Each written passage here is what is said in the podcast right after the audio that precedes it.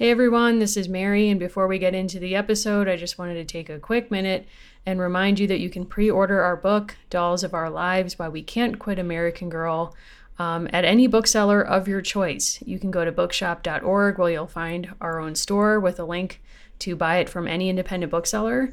You can also go to our website, dollsofourlivespod.com, with another link to again buy it anywhere you want to buy your favorite books. We so appreciate all of you supporting our show, and we're so excited to share our book with you. We'll also be recording and releasing an audiobook version of the book, and we look forward to sharing that information with you soon. Thanks again, everyone. We really so, so appreciate all of you. So, as we're recording, it is barely autumn, which I think is actually a great time to ask you which of Betty Ford's ornament patterns you would like to pursue first. Absolutely. You know, I love a Betty Ford moment. Okay, I'm going to do this kind of as like runoffs. Would you rather make a paper silhouette, looks to be teddy bear shaped, or a clothespin cardinal? Uh, teddy bear silhouette. Okay, so teddy bear silhouette is advancing. How about a cookie cutter tree toy or a soap snowflake? Cookie cutter tree toy every time. Okay, so cookie cutter is moving ahead the you know creme de la creme is the nut person which i think is kind of evocative of julie's choice to make seed jewelry. Like which of these is going to advance to like the top of your christmas list? So the nut person isn't nixon? The nut person is not nixon and you do need a drill. What? Okay well i'm probably not. Well actually i do want a drill now so i'll i just want to flex on that so i'll pick that even though i have actually no idea what that is do you think that ultimately we're going to go with the cookie cutter tree toy? Uh, that feels right to me. It's both functional and fashionable. So I think that's okay. where we have to go. I like it. Thank you, Betty Ford. This is clearly thank you, your Betty most Ford. important contribution. R.I.P. Thank you, like pro ERA, pro choice queen. Only Republican I will stand on this podcast. Thank you.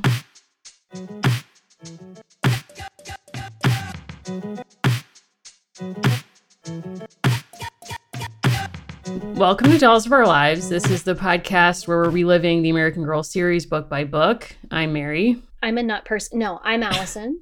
Did you ever see that clip of Stevie Nicks when she was on Oprah's master class and she was like, listen, if you want to do cocaine, you need to have $50,000 because that's how much Betty Ford costs. And let me tell you something, Betty Ford saved my life. And like she actually like met Betty Ford at Betty Ford. That's that's impressive, honestly. I think of Betty Ford and I think that is like a super important part of her legacy. I did not know that Betty and Gerald went this hard on the holidays. I didn't know that either. I mean, eh, I guess I shouldn't be surprised, but I feel like Christmas at White the White House is like an entire production that I really feel for the team that has to put up the Christmas trees and all of that. Like I just feel like that must be kind of a nightmare. Like maybe fun if you're someone who enjoys decorating, but it seems like a whole operation. I think for Betty and Gerald it was kind of like okay, we need the country to heal and no we're we're not really going to be like super expansive and and necessarily unless i am just missing it but they went pretty hard on christmas ornaments. I think that felt really important to them because that's what they were celebrating. Mm. and they were like here's an important publication a nutshell history of the american christmas tree. They're like maybe you don't know that. Like maybe you don't have that ready to go well, I mean, as we learned in this book, nothing says let's bring the family back together and provide some healing like a sort of sad decoration of a Christmas tree. Yes, and I think that there is a straight line from Betty Ford's 1975 decisions to Pleasant Rowland, and I'll explain one of the ways that they decorated in early December 1975, which was they pulled things from the Abby Aldrich Rockefeller folk art collection, oh, which we have oh. seen at Colonial Williamsburg. It's beautiful. And they wanted to make sure that they had a 19th century camel to have a quote old fashioned Christmas in America, also known as a Williamsburg ah, Children's Christmas. Okay. I do think that Pleasant Rowland was basically flipping through something and said, like, if we can't have the ERA, we will have an old fashioned Christmas. That's right. Camel or bust. I mean, it's. I don't know if Pleasant was supportive of the ERA. Like, I'm going to guess she wasn't, but, you know, I, I do see her as being an old fashioned Christmas kind of gal.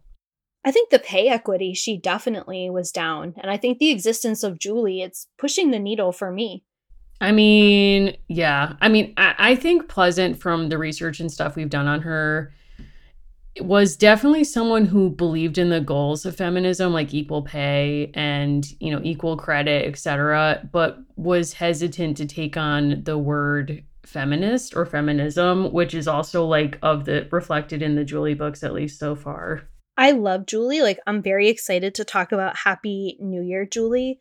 I think part of what's kind of magical about this character for me is I just love a six book format and I love really good illustrations. And I think I almost automatically connect better to characters that have those two things. I think that's definitely true. Like the six book arc is something that I'm definitely way more comfortable with. So I feel like kind of at home in these books, like the six book arc. Also, she wears a lot of jeans, and that's also something I makes me feel at home.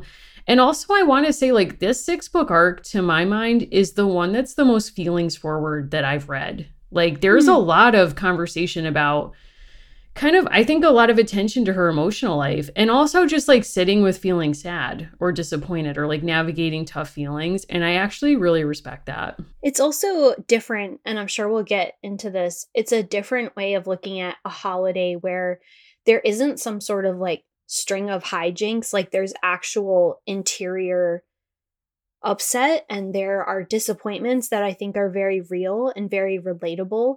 And it was super interesting to situate this as a surprise book that takes us into the new year, right? Like that the focus is yeah. actually not a kind of reveal around a Christmas tree or it's not the same kind of holiday anticipation. I think this book has the most overlap with Molly's surprise of anything that we've read for reasons we can talk about, but I don't want to get us like too far down the Christmas path just yet. Yeah, before we jump into the book, like what are some pop culture things that are rocking your world at the moment?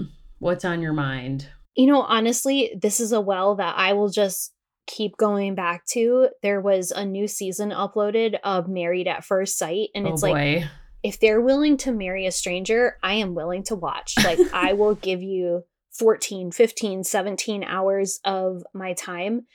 I just adore it. I have to be honest. How is it? How's the new season? I haven't seen it yet. So I'm watching new in the sense of what's being added to streaming services. I'm I'm less concerned about what comes out. I just really enjoy the premise, and I like that I've now seen almost every season of the show, so I know how they've evolved. And something I have been able to kind of watch over time, there are couples that feel like they are authentically matched, and I think there are couples that are set up to fail for reality TV.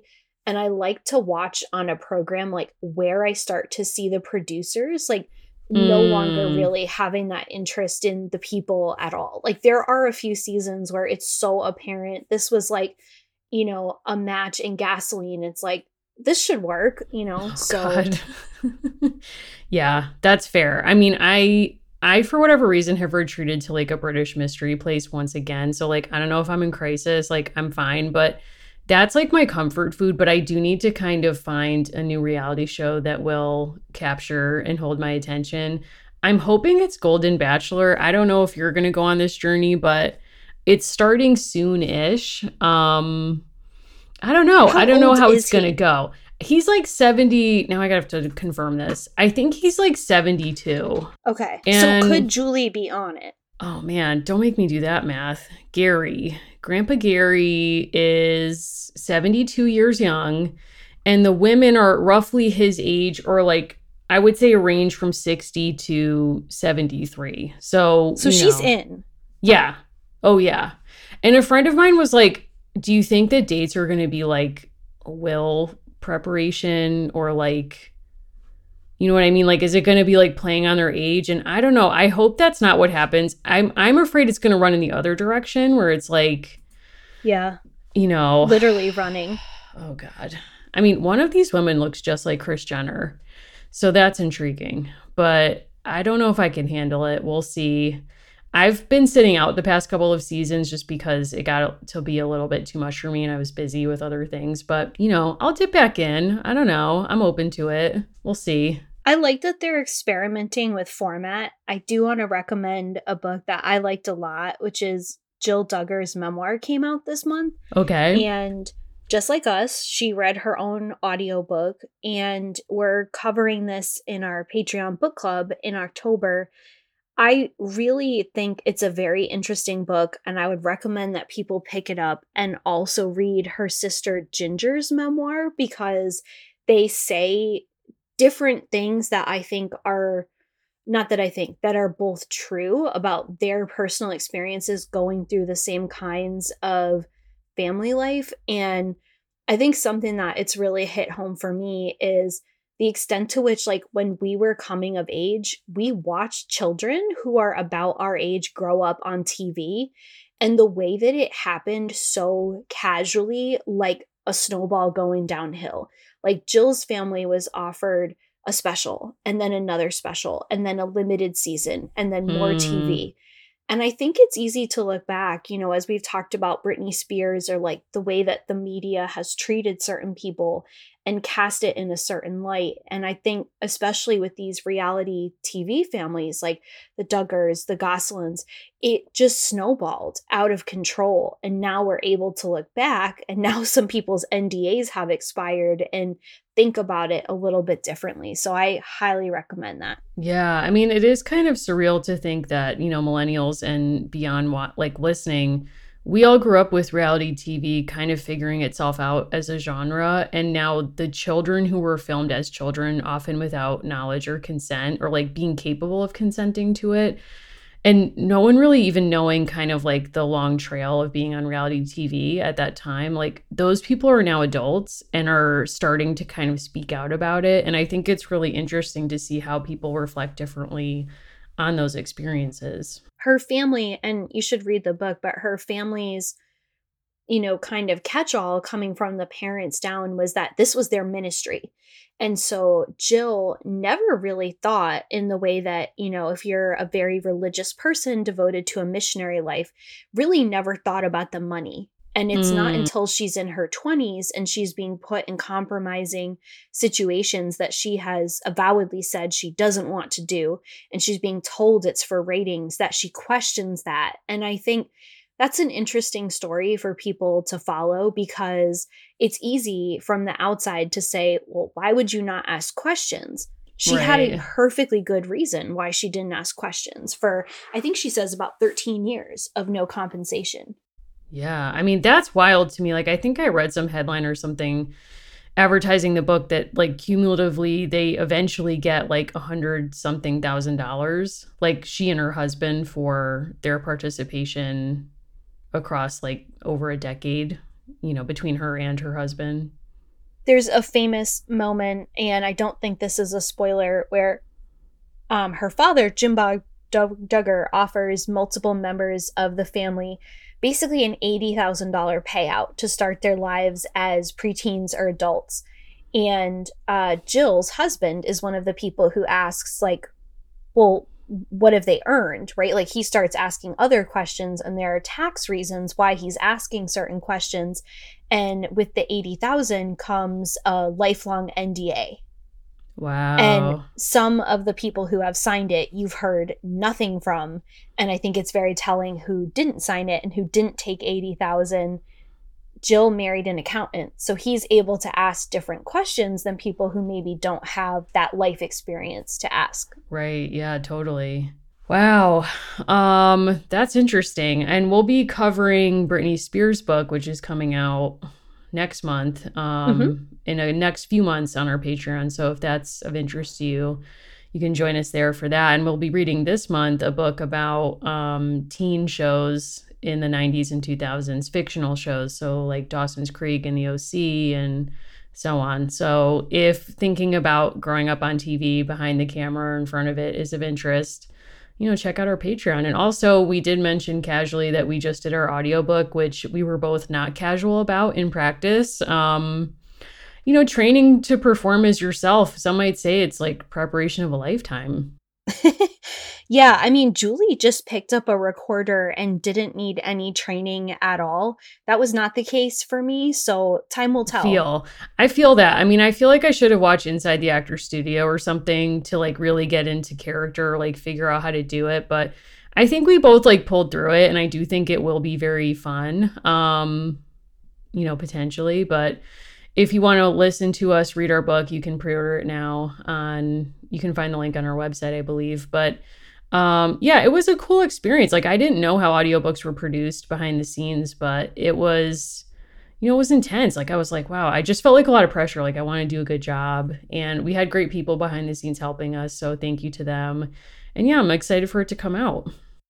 Absolutely. I think people who listen to the show, I think it will be a different experience than maybe reading the book. And there's different things, right? Like the hardcover book will have photos. Like, I think depending on how you process this material or how you like to listen to things, there's like a little bit of something for everyone. So, absolutely. And thank you to our director, Caitlin, and my engineer, Ashley, and Spike, and our editor, Kat, everyone at Macmillan. And, you know, they made it a, a great experience. So, you know, with that being said, are we ready to get into another great experience and talk about yes. Happy New Year, Julie? Yes, Happy New Year, Joy came out in 2007. And this covers a Christmas and New Year's story. I found a very short overview, but I want to give us the slightly longer one because I think that this book has a lot of complexity. Julie knows the holidays will be difficult this year, but when her sister, Tracy, refuses to go to Dad's house for Christmas, Julie feels as if her family is falling apart. Over the holidays, Julie finds comfort spending time with her best friend, Ivy Ling. The Lings are getting ready for Chinese New Year, and helping with their preparations distracts Julie from her sadness about her own family. Then she learns that her whole family is invited to the Lings' New Year banquet. Julie tries to share Ivy's excitement, but her heart sinks. With mom, dad, and Tracy there, how will they all get along? Hint, they don't. No, they do. it's this book had so this book there's a lot of like emotional levels to this book but because on there's one reading of this book that's like not much changes like she's still mm-hmm. concerned about like can her family I think by book three, she's accepted the parents are going to get back together, but I think she's still kind of like trying to navigate can we still be a family? Like, if my parents aren't a couple, can we still be a family? I think that's like the central tension. But, and we walk through this, like having this all play out over Christmas, like the holidays just add a lot of stress to every equation. This is also, I think, a really remarkable book in a lot of ways because there is such an expectation, and we've talked about this before, kind of like maternal magic in just about every single American Girl book, probably except for Kaya's, right? Mm-hmm. Um, that there is some kind of magic created by women, whether that is Rebecca's family around the holidays. I think our most notable example goes back to Felicity. I absolutely loved that part of this book was a very real situation, which is that some people work, right? Like some yeah. people are in life saving professions or they're in retail and they are not just off on Christmas Eve and they are not just home. And I think that this book really smartly compounds family questions about you know who's going to do what with just a reality and and i i think where i ended up on a lot of tangents researching behind this book mom has kind of become working class, right? You kind of yeah. get the sense that this family was well off, which is why I researched pilots' salaries in 1975.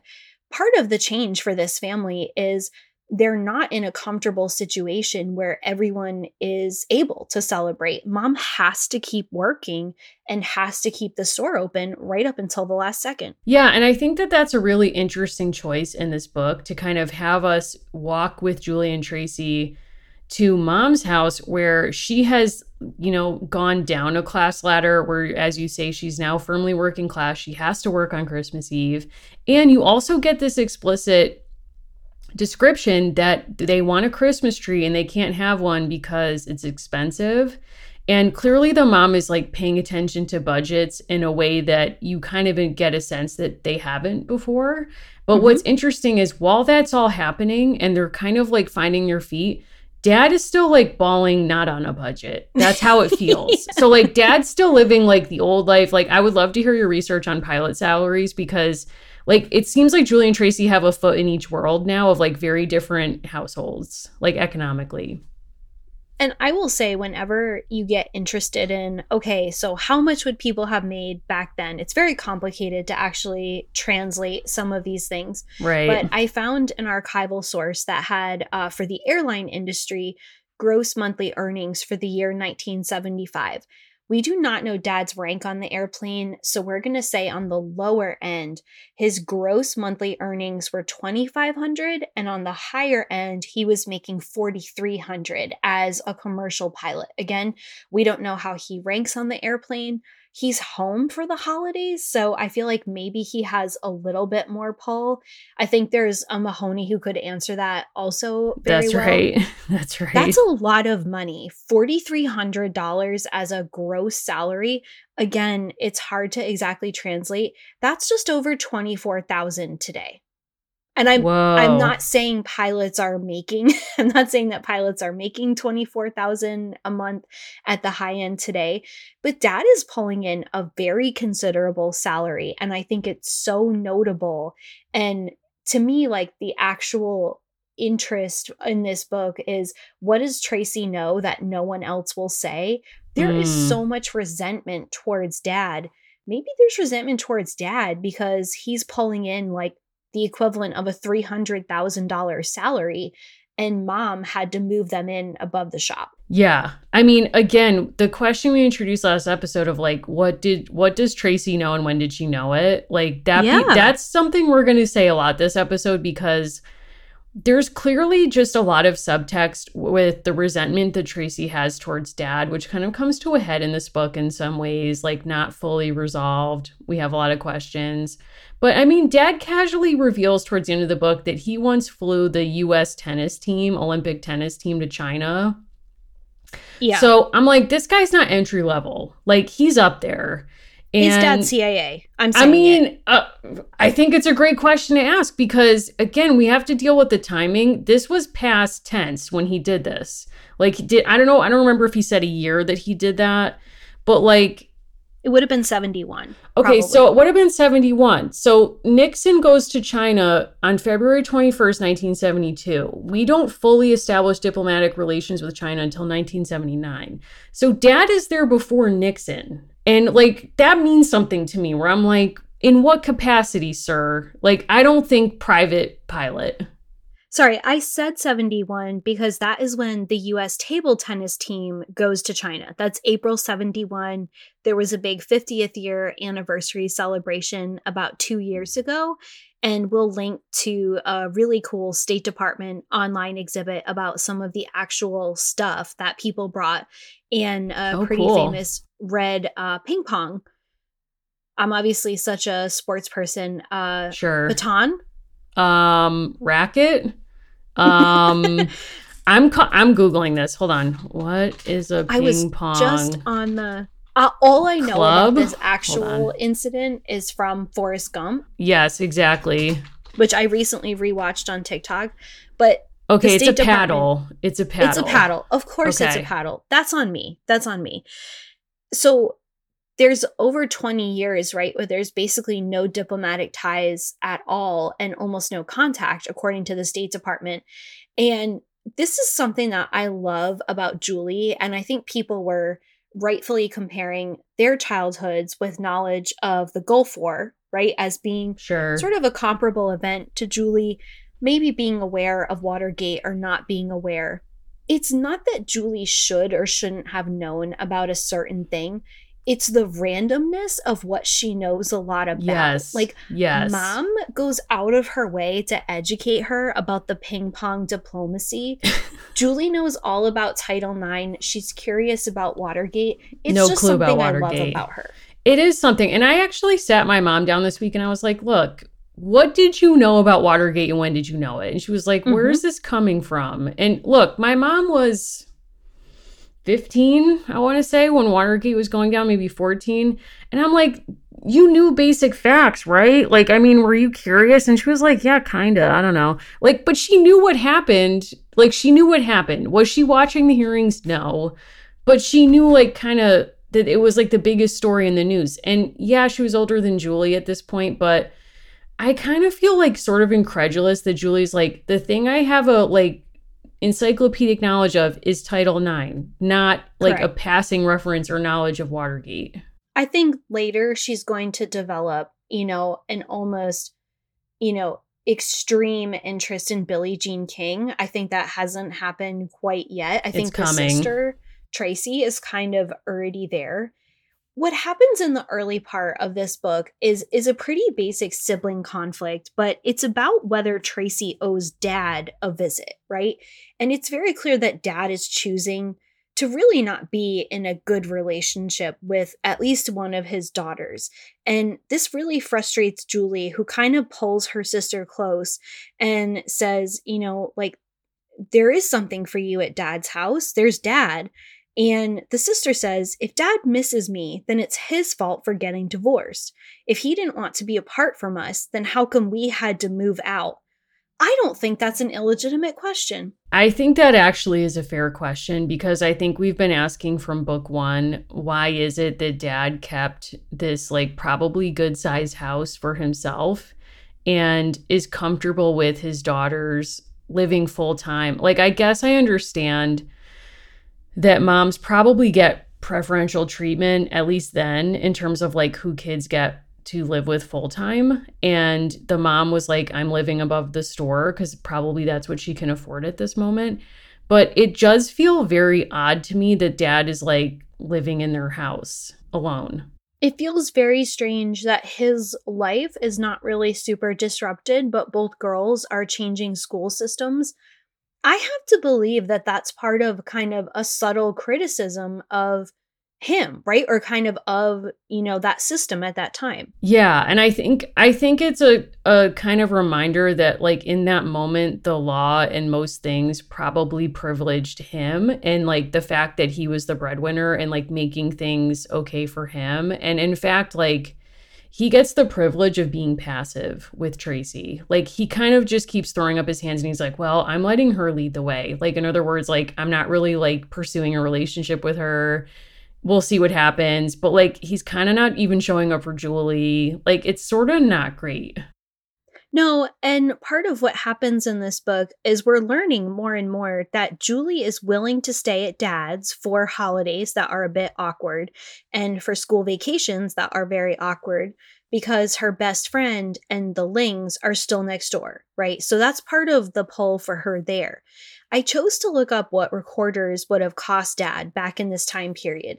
And let's assume even if he got a deal he purchased or kind of randomly gave her a gift before the holidays that was worth um or sorry that cost him about a hundred dollars which Wow. is a really expensive gift right even today if you had limited contact with a child in your life and you kind of now 50 years later randomly gave them a hundred dollar present I think that there's more going on in this family. And as an adult reader, I'm very intrigued by that in a way that Melody's family did not intrigue me.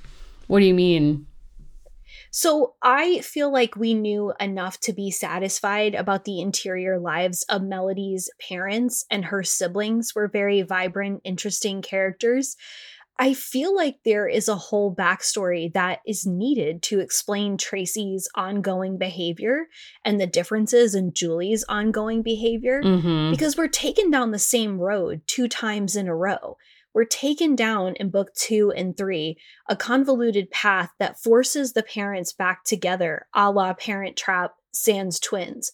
Why? Yeah, and I mean I I think like what I keep coming back to is like they can't it seems like both Tracy and Julie can't can't accept that this is the new normal and they're reacting to it in different ways, which is like Tracy's just full on refusing to accept the new terms of the arrangement. Like she doesn't want to go back. Like if she can't it feels like with Tracy if she can't be in the house as she was, she doesn't want to be there at all. So Correct. like she's not going back to see she has not gone on any of the weekend visits. And the beginning of the book is like really sad where like they're trying to get a tree and they can't afford one. So then what's his name like the Vietnam vet is like you can babysit this tr- potted tree for 2 weeks and then I'm taking it to the veterans center and they were like wow yeah and like you're like okay like kind of sad but okay. And they have like this very kind of homespun what Dolly Parton would call a hard candy Christmas with the mom, where they're like, we need to Mom, we're like, where's the family ornaments? And she's like, Ooh, like, didn't have storage for that here. And so, like, they literally have no trappings of their life before with mom, and they have to start fresh and make something new. But they find joy in that together, which is really fascinating because then they go to dad's for actual Christmas Day after Julie basically emotionally manipulates Tracy to go with her, which I was surprised. I thought Tracy was going to hold out and say, absolutely not. But she ends up No. like acquiescing. And dad doesn't really have the best plan. Like, dad is kind of doing the best that he can, but we learn that the special cookies that he is providing were actually cooked by a neighbor. Yes. That was a little bit of a letdown. Dad then basically tries, like, he's trying everything. He's like, why don't we start a fire? Why don't we try to do this? We could do And a puzzle. We could play Julie- a game. ever the like you know aficionado of the newspaper except when it comes to nixon says hey look at this they have a nutcracker tea at this fancy hotel for christmas and it's the fairmont which is very expensive and julie is hoping that this will kind of like lift up her sister's spirits i think julie learns a very valuable lesson which is whatever problems you have you take them with you to an expensive venue this is why reality tv Yes. is funny Yeah, that's exactly true. It reminded me of like a Real Housewives where they like go out to some fancy restaurant and then like in some cases Teresa flips a table and you're like, wow, I guess like we are ourselves in all places. Like new settings don't really change the calculus. And with dad, it's like the parents are handling this, this very differently. The, the mom is throwing her time at the problem of not being able to provide the same Christmas to her daughters. Like she's making ornaments with them. Like she seems like tuned into them. And dad is kind of throwing his money at the situation. Like, here's a puzzle, here's a Nancy Drew book, here's a recorder. And then, like, here's this fancy tea that my daughter is sort of like suggesting from nowhere, which you can't imagine, like, that has to be, that is not cheap. No, and dad is willing to throw everything. He is willing to immediately get the three hot chocolates with the candy canes as the steerers. You know, what really actually this made me think of was his connection to Kit's generation, right? Mm. And his connection to a generation that went through periods of great want and thinking about when Kit and Ruthie aren't going to have their tradition of the annual tea this does also feel like American Girl product placement. Like, wouldn't you love to have an afternoon out, like feeling special and getting dressed up? What's so fascinating about this scene to me is that throwing money does not resolve anything, which is Nope. counter to like the ethos of a company like American Girl, right? Like, Yes, dad exactly. is willing to pull out the pocketbook as much as possible. And poor Julie is trying to be the emotional caretaker of everyone. And then Tracy says, I promised I'd come, but one day together doesn't magically make us a family again. Whoo. Yeah. I mean, she's not wrong. She calls dad out while poor sister Julie and dad are trying to like clink their little cups, which are like overflowing with whipped cream. Like Julie just will not. Or sorry, Tracy will not. She has an outburst. You don't understand me at all. And then she knocks over a crystal water glass and runs away. It's kind of a punk rock moment. Like, you have to kind of respect that she can't be bought. And, you know, unlike Nixon's uh, associates, but you might say, but. I mean, I, I think it's a very primal moment, and it's like we're seeing something like a really a serious, like emotional thing kind of come to a head. And dad's response is sort of fascinating, where he's like, It's okay. Like, Julie is like trying to vibe check like everybody and, like, as you say, be the emotional regulator of the family, which is wildly inappropriate that that's not being the parents should be calling this out and be like, Julie, like, we're the parents. We got it. We appreciate that you're upset, but like feel your feelings but also like stop trying to fix because like you're not the parent and instead dad's like no it's cool like you know she needs to she's upset like i don't know like i mean it's it's it's a strange reaction It's an interesting scene because it doesn't fit a lot of the formulas that I think we've become used to. And even seeing like the moody older sister, I think, is a trope in American Girl by this point. But they've also let us get 180 pages in without really knowing not whether Tracy is valid, but like why there is such a divergence between these two sisters because it's very stark, right?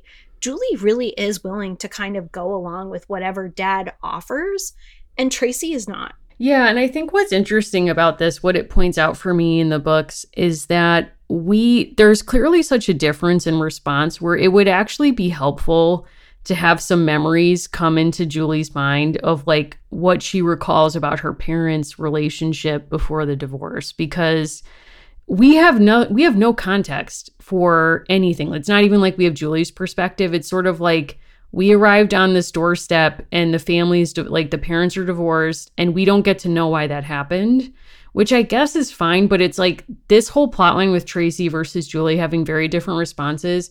You're kind of left to your own devices to like speculate wildly as we have been about what could possibly be causing these very different reactions.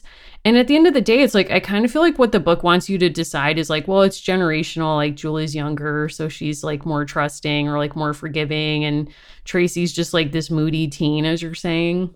And Julie really is kind of left to her own devices to make the most of the holiday. It seems like both the parents are content to some degree to let her spending really the remainder of her holiday vacation with the Lings, right? It's sort of mm-hmm. like what her family can't provide is basically she's sent out and she is asked by her friend Ivy, I thought having two Christmases would be twice as good as one. Think again, said Julie. Oof. Well, around here it's not so great either. And then we get this story about how Ivy's siblings are kind of like messing around with markers. How mundane that problem is kind of immediately calms Julie, who then spends the rest of her vacation, right? Just after Christmas, really getting intimate time with the Lings and learning their traditions. To me, this kind of upends the usual American Girl formula, which is you know, family does something kind of folksy around a tree. There is the gift of a doll, but the doll comes from her friend. It does not come from her parents. Right, right. And it's, yeah, I mean, I think like it's interesting that her the friend's family becomes like their own character in the book like they become like very prominent in this book as really like at, like they're very nurturing to Julie at a moment when she clearly needs it and aspirational in a lot of ways, not materially, although they do provide her with a dress and a doll, but because of just like their connection and we see this family that has a really strong history and a sense of their own history and their connection to each other and rituals around that where they get together every year and celebrate Chinese New Year in a very specific way and we're see- like that throws into such strong relief that Julie's family has no shared rituals anymore and they like the history like like I was saying before I have no sense of this family's history at all. We learn, right, page 26, dad's house seemed drab and dreary compared to Ivy's. And what's changed, right? We learn that all the ornaments have been left behind at what's now dad's house, right? They didn't come along with the girls and their mother. What's so telling, right, is the fact that like dad simply didn't put in the effort, right? It's mm-hmm. not that he mm-hmm. didn't have the money or the tools, like he didn't bake the cookies, he didn't get the tree together. And the frustration that Ivy has with her family's holiday is just sort of like basic and relatable, right? There's a lot of cleaning, there's a lot of things that go into it, but everyone is kind of happy to be in it together. Mm-hmm. Ivy hands her friend a doll and she rips off the wrapping paper. She's so excited to see it. And I think it's an interesting diversion for this series to kind of say, like, this doll is also very much a way of saying Julie is welcome to kind of find sanctuary here whenever she needs it. Yeah, I mean it does feel very protective or like I'm it doesn't feel like the other books where the doll the entrance of the doll is like sometimes emotional but it just sort of feels like a moment of consumption, like an uncomplicated moment of joy of like oh I got this doll. Yeah, she has to say goodbye to Ivy later in that same chapter and she says, "I wish Christmas break would last forever." Because she doesn't want to go back to her home with her mother and her sister. She never seemed to get used to saying goodbye to her friend. Clutching her doll to her, she ran through the light rain to Dad's house. Um, really, the only value of Dad's house at this point is that he's Ivy's neighbor. Whew. Yeah, and it, I mean, hard. well, it's hard because it's also like as much as Julie is at least open to going to Dad's house in a way that Tracy kind of isn't you don't really get a sense of like why she wants to go there for reasons that have anything to do with dad because everything she says is like i want to see my pet rabbit and ivy. Like that's it. Yeah and what did you make of ivy's haircut? Like do you think the that bob this fits my with god. like the overall argument that like the haircuts are transformative? Like she goes for it with the page boy. Yeah she really does and i think she looks great in the illustration. She looks beautiful and I love someone like basically she says it's part of the tradition of Chinese New Year to like start fresh. Like you clean your house top to bottom and you know, like get new clothes or whatever and like this new haircut. And I think, you know, I love someone who's willing to embrace like a fresh start and, you know, a bold haircut. The two of them also look absolutely amazing in the outfits that they pick out together. I think this book strikes a really interesting balance between if Julie had just kind of gone out on this adventure on her own, it might have felt a little bit voyeuristic. But we've mm. built in at this point that she has been invited. It reminded me of the fun that Rebecca has with her cousin and her family when they go to Coney Island, which feels yes. kind of like a subculture within the city that she knows so well you you get the sense right that like even when Julie is at the height of luxury right in this elite circle in the Fairmont she's very uncomfortable.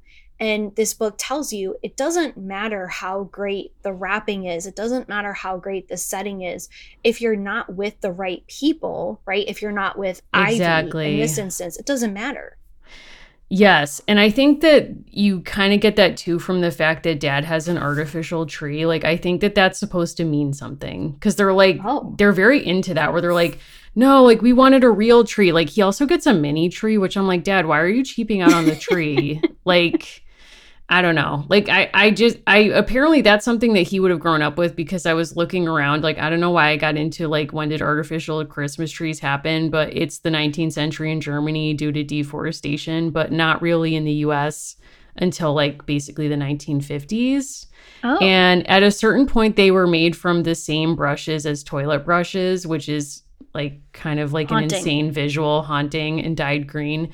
But you know, like I think it's interesting that dad is like, I'm kind of doing the best I can do, and I'm just doing like small scale stuff. And it's like he goes for a fake tree and they're like dreaming of a real tree.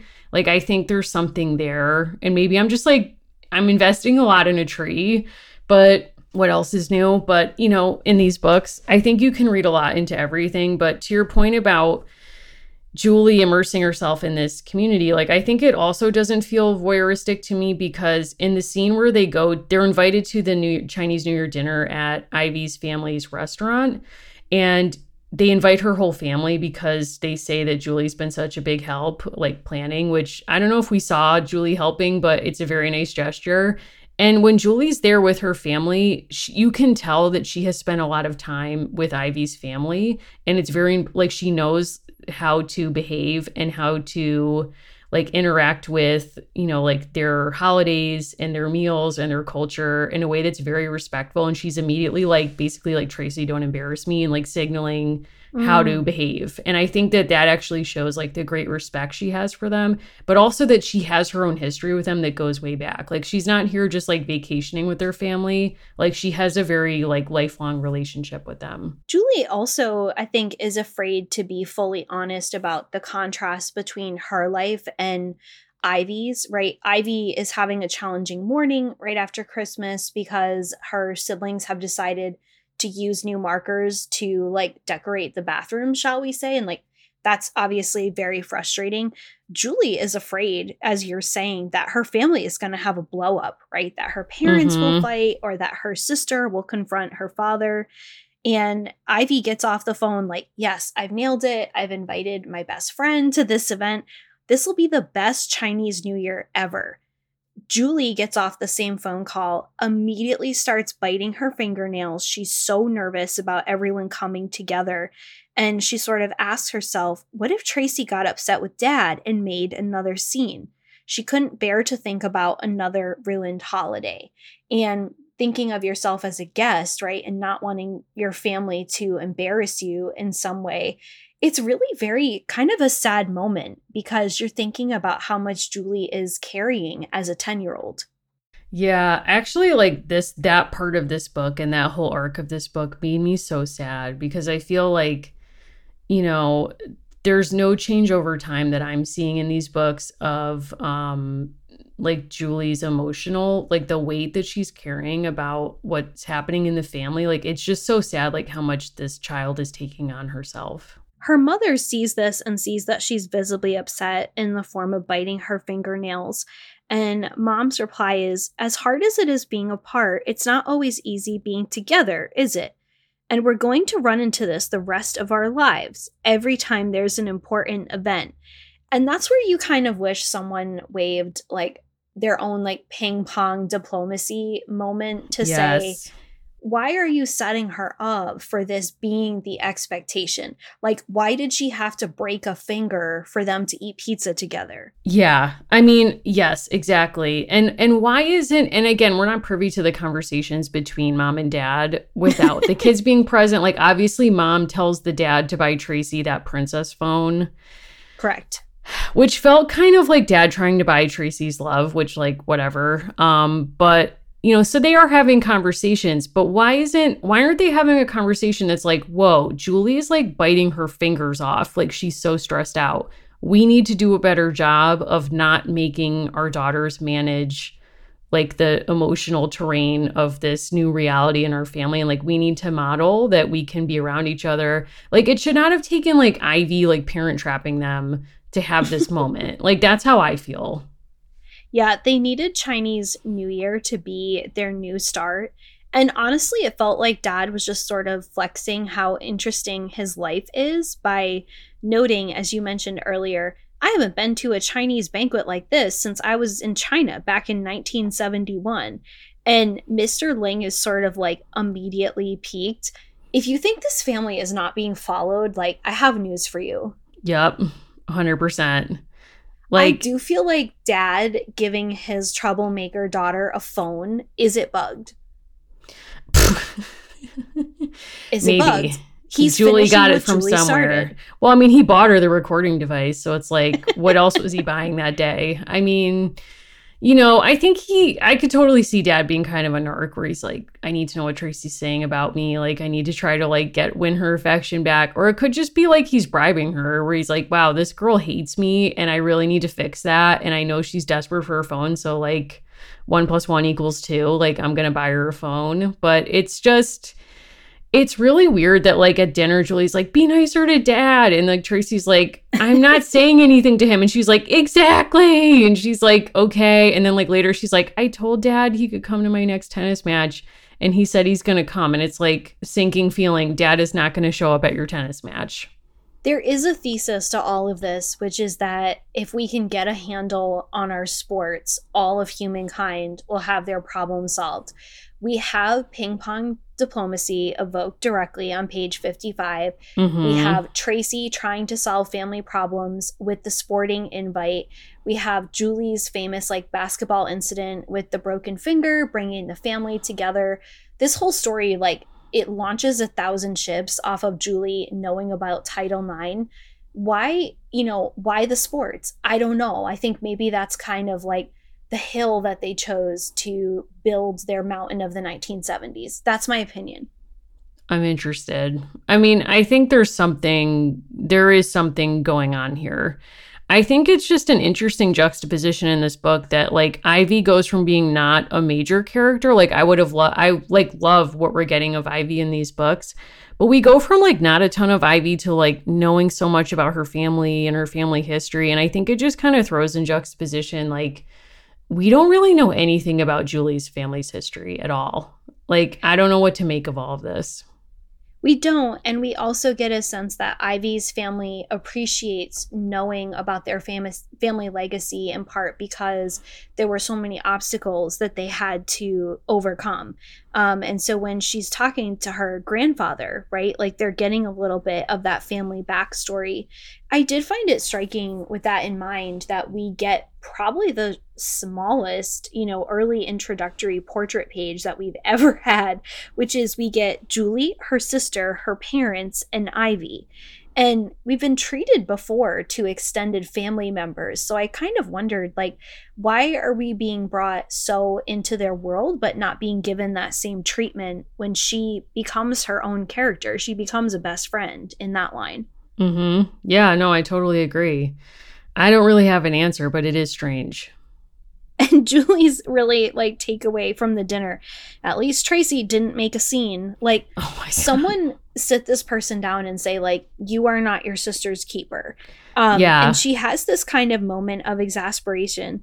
Tracy, can't you be nicer to dad? She confronts her with this question because Tracy is basically not talking to dad. And they have this like back and forth, which leads to the tennis invite. But I also think Tracy is made to feel a little bit shamed. And it's like, what is the source of the tension? Tell us. I would love to know. I mean, I've never wanted to read like a Big Sisters book in this series, in like a series more than this one, because like Tracy's got some tea, and I I need to know actually what happened here, and like what does she know, and when did she know it? Because, and I also like think it's not fair of Julie to constantly, like you're saying, be kind of trying to surveil and police Tracy's feelings and her response because it's different than her own. Like Julie seems to want to go right towards reunion and forgiveness and like she's both like having difficult feelings but is not mapping them onto either parent.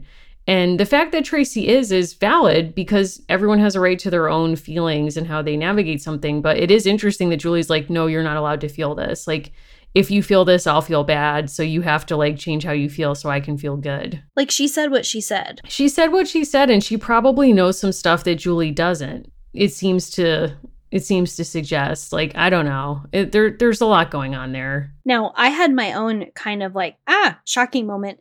When I flipped to page 66 and I saw the photo of children in pajamas in the 1970s under the tree, that was probably one of the more shocking things I've seen in these books. Not even, you know, the representation of the 80s in American Girl world is extreme and very colorful, right?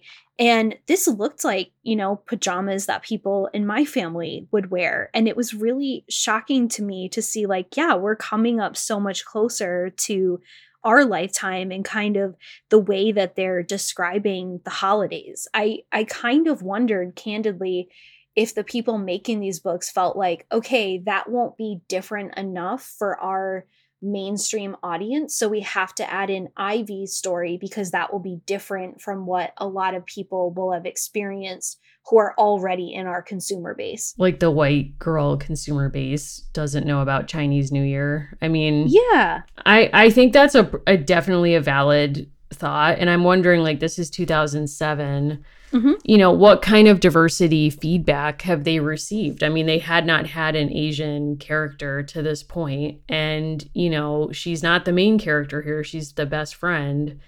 And it does feel kind of like a drop in to go from like zero to 100 in this book. And it is really fascinating. And like hearing her grandparents speak as they welcome guests to the dinner and like they kind of recall their family's history, which obviously is like based in Chinese exclusion and like all of the forms of discrimination they faced and like creating this business and so on. And it's like, I want more of like, I would, when I read that, I was thinking like, wow, it'd be great to read that book, like the Ivy book.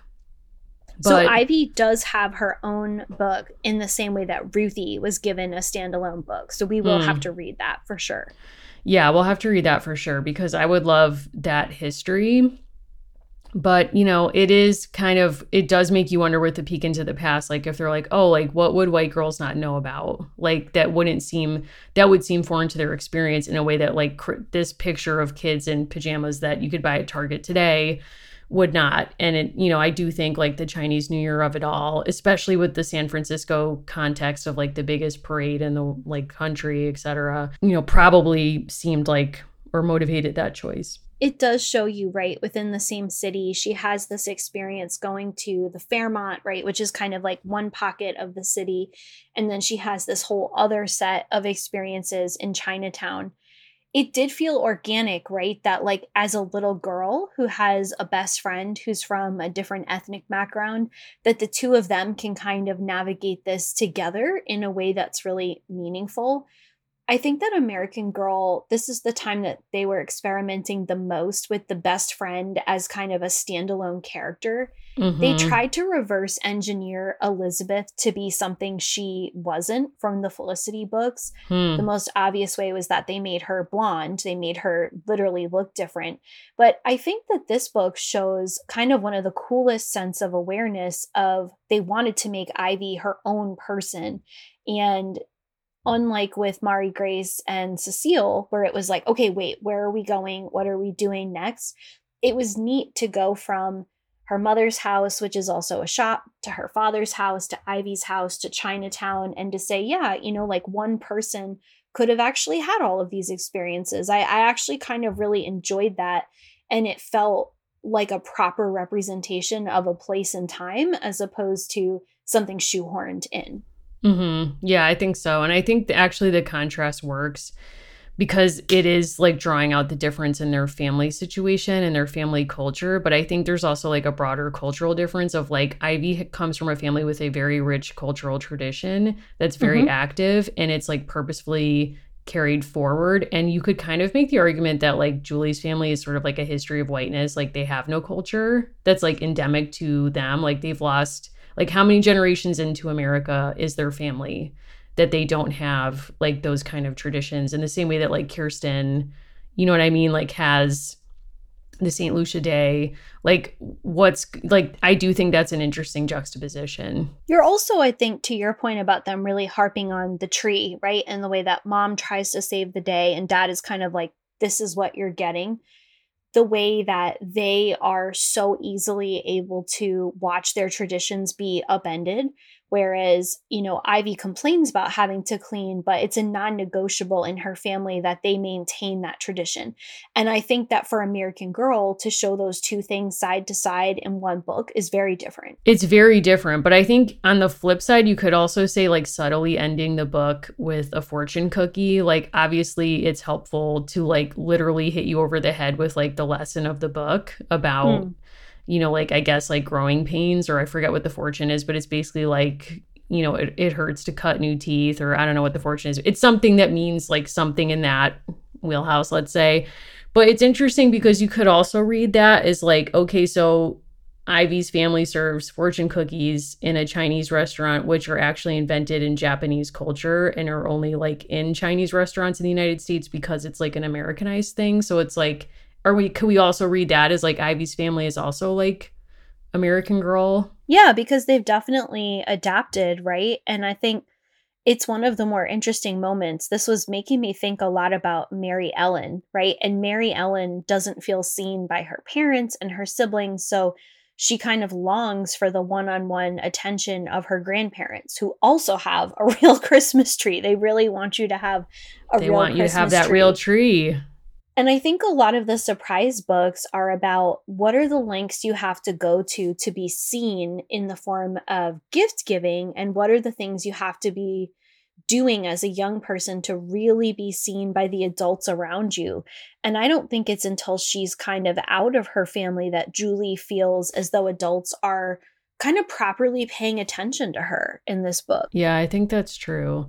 I also think it's interesting that like Julie makes gifts um for her family and like you know that that's really valued. So again it's sort of upending the brand of like you should buy stuff and yet she's making things and that's where she's making meaning. But yeah there's a lot going on. It's making me think like i've actually never had a real christmas tree. I grew up in a house with an artificial christmas tree and now like i just moved and i'm like should i try a real tree? Like i don't know. Like i don't know if i can handle it.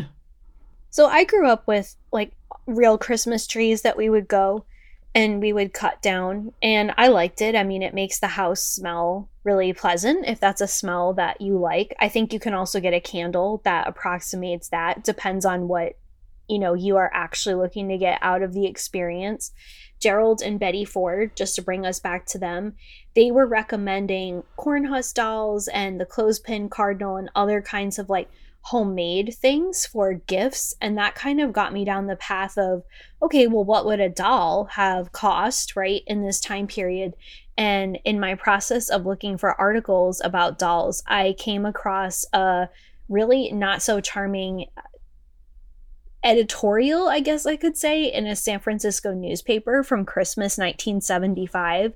And it's just like dripping with sarcasm about girlish voices and that women are irritating when they talk about politics. And it mentions a doll, which is why it came up in my searching. Hmm. And I just have to assume that Julie Albright, avid news gal, read this. I mean, I hope she read it and wrote a very stern letter to the editor vis a vis Kit. Yeah, definitely. Or Meghan Markle. she was like, I don't like this representation. Change um, it. This also got me to some articles about inflation, right? So they were going through similar times to us. Um, this man, Andrew Tully, writes that's a hard year looming ahead. I'm not sure I want to be left alone in the same room with a female once the presidential campaign heats up. Oh my God. Wow. You and know, when, says, so when someone says female, that you're going to get some gold. This is just like a good tip for all of us. The worst type may be the girl who is both intelligent and efficient, who has done her homework. Get into a friendly discussion with this one, and she keeps flooring you with snappers like, indeed. Are you aware of the way Senator Hoozit voted on, you know, and it goes on and on. We are in such lousy shape.